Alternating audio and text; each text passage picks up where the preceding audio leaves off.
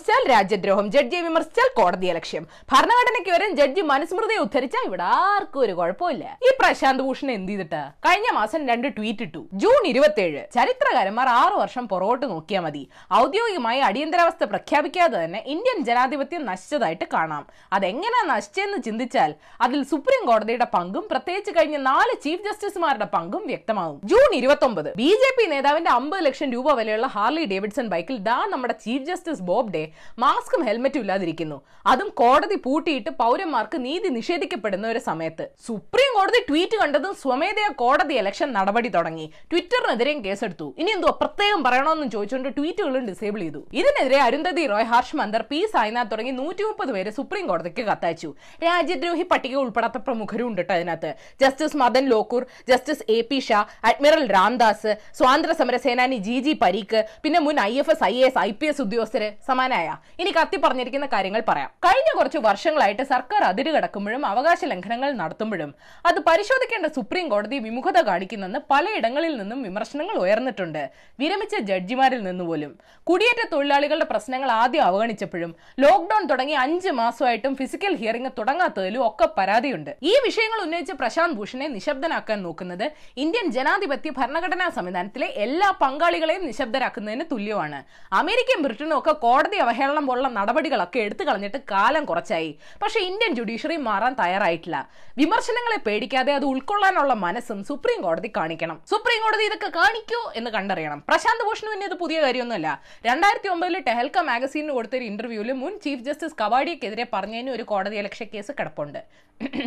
ഞങ്ങളുടേത് കോടതിയുടെ ലോല വികാരങ്ങളെ മാനിക്കുന്ന ഒരു പരിപാടിയാണ്. അതുകൊണ്ട് ഞാൻ കൂടുതലൊന്നും പറയുന്നില്ല. എന്നാൽ ഒരു തമാശയും കൂടെ ഉണ്ട്. കത്ത് അവസാനിപ്പിക്കുന്ന ഒരു ഉഗ്രൻ ഡയലോഗിലാണ് കോടതിക്ക് അകത്തോ പുറത്തോ വെച്ച് ജഡ്ജിമാരെ വിമർശിക്കുന്നവരെ ശിക്ഷിക്കാനുള്ള കോടതിയുടെ ഏകപക്ഷീയമായ ഈ അധികാരമുണ്ടല്ലോ അതിനെ ഭയന്ന് പൗരന്മാർ ജീവിക്കുന്ന ഒരു സാഹചര്യം നമുക്ക് ഉണ്ടാവാൻ പാടില്ല.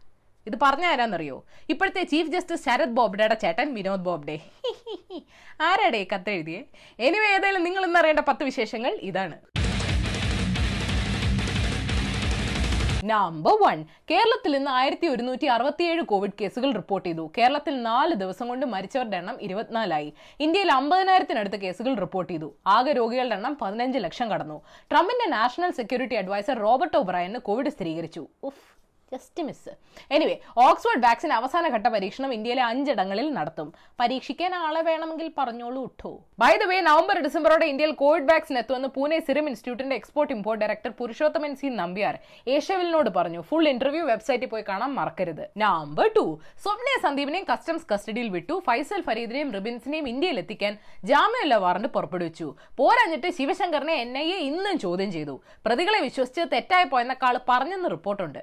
സാക്ഷിയാവാനുള്ള പോക്കാണല്ലേ? നമ്പർ ത്രീ കോവിഡ് പോരാട്ടത്തിൽ മറ്റു രാജ്യങ്ങളെ അപേക്ഷിച്ച് ഇന്ത്യ കുറച്ച് ഭേദപ്പെട്ട നിലയിലാണെന്ന് മോദിജി പറയുന്നു.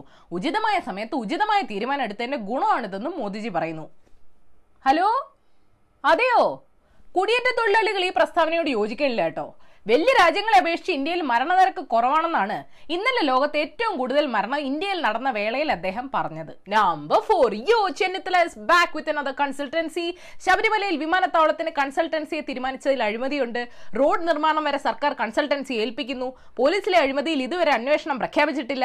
ഐ ടി വകുപ്പിന് കീഴിലുള്ള ഇരുപത്തിനാലോളം സ്ഥാപനങ്ങളിൽ നടന്നിട്ടുള്ള നിയമനങ്ങൾ ഭൂരിഭാഗവും പിൻവാതിൽ വഴിയുള്ളതാണെന്നൊക്കെ ആരോപിച്ചു. യു ഡി എഫിന് അടുത്ത തെരഞ്ഞെടുപ്പിന് മുമ്പ് ഒരു കേരള സർക്കാർ കൺസൾട്ടൻസി എൻസൈക്ലോപീഡിയ നമ്പർ ഫൈവ് ദീപാവലിക്ക് പടക്കം ഉപേക്ഷിക്കുന്നു ഹോളിക്ക് നിറങ്ങൾ ഉപേക്ഷിക്കുന്നു. അപ്പൊ ബക്രീദിന് കളിമണ്ണ് കൊണ്ടുള്ള ആടുകളെ ബലി കൊടുത്താൽ പോരെയെന്ന് മധ്യപ്രദേശിലെ സംസ്കൃതി ബച്ചാവ് മഞ്ചെന്ന വലതുപക്ഷ സംഘടന ചോദിക്കുന്നു. ആലോചിക്കാവുന്ന കാര്യമാണ്. പക്ഷെ നിങ്ങൾക്ക് പരിസ്ഥിതി സ്നേഹം തന്നെയാണോ എന്നൊരു ഡൗട്ട് നമ്പർ സിക്സ് അച്ഛന്മാരുടെയും പള്ളിയിലച്ഛന്മാരുടെയും ശ്രദ്ധയ്ക്ക്. സ്പെഷ്യൽ മാരേജ് ആക്ട് പ്രകാരം വിവാഹം ചെയ്യാൻ അപേക്ഷകരുടെ വിവരങ്ങൾ ഇനി രജിസ്ട്രേഷൻ വകുപ്പിന്റെ വെബ്സൈറ്റിൽ കിട്ടില്ല. സ്ത്രീപീഡനവും ചൂഷണവും വർദ്ധിച്ചു വരുന്ന ഒരു കാലത്ത് സർക്കാർ ദുരുപയോഗത്തിന് കൂട്ടുനിൽക്കാമെന്ന് കെ സി ബി സി ആരോപിച്ചു. ഓ കുഞ്ഞാടിനോടുള്ള ഒരു സ്നേഹം ഓ പറയാൻ വിട്ടുപോയി.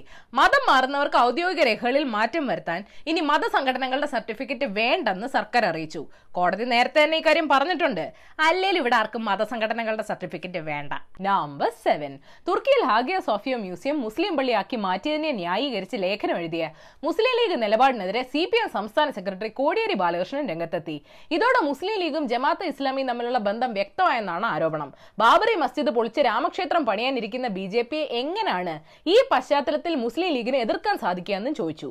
സിമ്പിൾ ഭൂരിപക്ഷത്ത് ആരിരുന്നാലും മതേതരത്വം ഒരു ന്യൂനപക്ഷ കോൺസെപ്റ്റ് ആണ്. നമ്പർ എയ്റ്റ് മുൻ മലേഷ്യൻ പ്രധാനമന്ത്രി നജീബ് റസാക്ക് പെട്ടു. ലോകത്തിലെ ഏറ്റവും വലിയ സാമ്പത്തിക തിരിമറി കേസുകളിൽ ഒന്നായ വൺ എം ഡി ബി അഴിമതി കേസിലാണ് ആശാൻ കുറ്റവാളിയാണെന്ന് കണ്ടെത്തിയത്.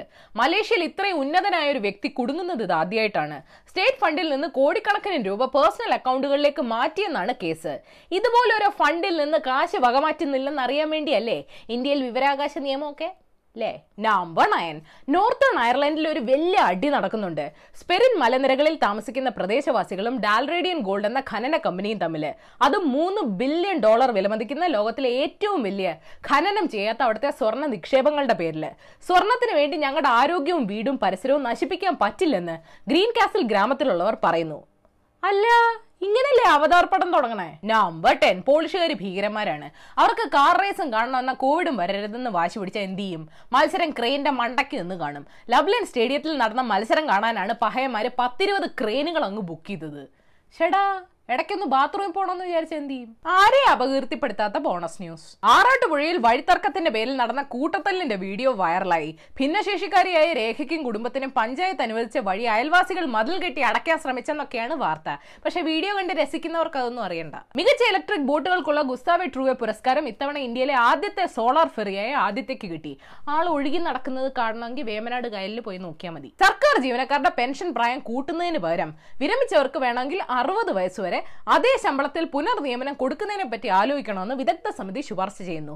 അതായത് ഇനി കുറച്ചു കാലത്തേക്ക് സർക്കാർ ജോലിയൊന്നും നോക്കണ്ട മക്കളെ. അധികാരമോഹം തടയാൻ ജനപ്രതിനിധികൾക്ക് പ്രായപരിധി ഏർപ്പെടുത്തണം. അമ്പത്തഞ്ച് വയസ്സുവരെ മത്സരിച്ചാൽ മതിയെന്ന് C P M M L A Saji Cherian പറഞ്ഞു. അത് വ്യക്തിപരമായ അഭിപ്രായമാണെന്ന് സി പി എം പറഞ്ഞു. ഒന്നെങ്കിൽ പിള്ളേർക്ക് സർക്കാർ ജോലി കൊടുക്ക് അല്ലെങ്കിൽ അധികാരം കൊടുക്ക്. അനുഭവം ഉള്ളവർക്ക് ആർത്തി പാടില്ല. അപ്പൊ ശരി ഏഷ്യവിൽ ചാനൽ സബ്സ്ക്രൈബ് ചെയ്യണം മണി അടിക്കണം രസകരമായ വാർത്തകൾ വായിക്കാൻ ഏഷ്യവിൽ മലയാളം വെബ്സൈറ്റ് സന്ദർശിക്കണം. ഈ വീഡിയോ ഇഷ്ടപ്പെട്ടെങ്കിൽ ലൈക്ക് ചെയ്യണം ഷെയർ ചെയ്യണം കോമൺ സെൻസ് നിരക്കുന്ന അഭിപ്രായങ്ങൾ താഴെ അറിയിക്കാം. Third for the day philosopher മോക്കോഗോമ പറഞ്ഞിട്ടുണ്ട് freedom of speech gives us right to offend others whereas freedom of thought gives them the choice as to whether or not be offended. അഭിപ്രായ സ്വാതന്ത്ര്യം മറ്റുള്ളവരെ വ്രണപ്പെടുത്താനുള്ള അവകാശം നൽകുന്നു. അതേസമയം വ്രണപ്പെടണോ വേണ്ടയോ എന്ന് തീരുമാനിക്കാനുള്ള അവകാശം മറ്റുള്ളവർക്ക് ചിന്താ സ്വാതന്ത്ര്യം നൽകുന്നു.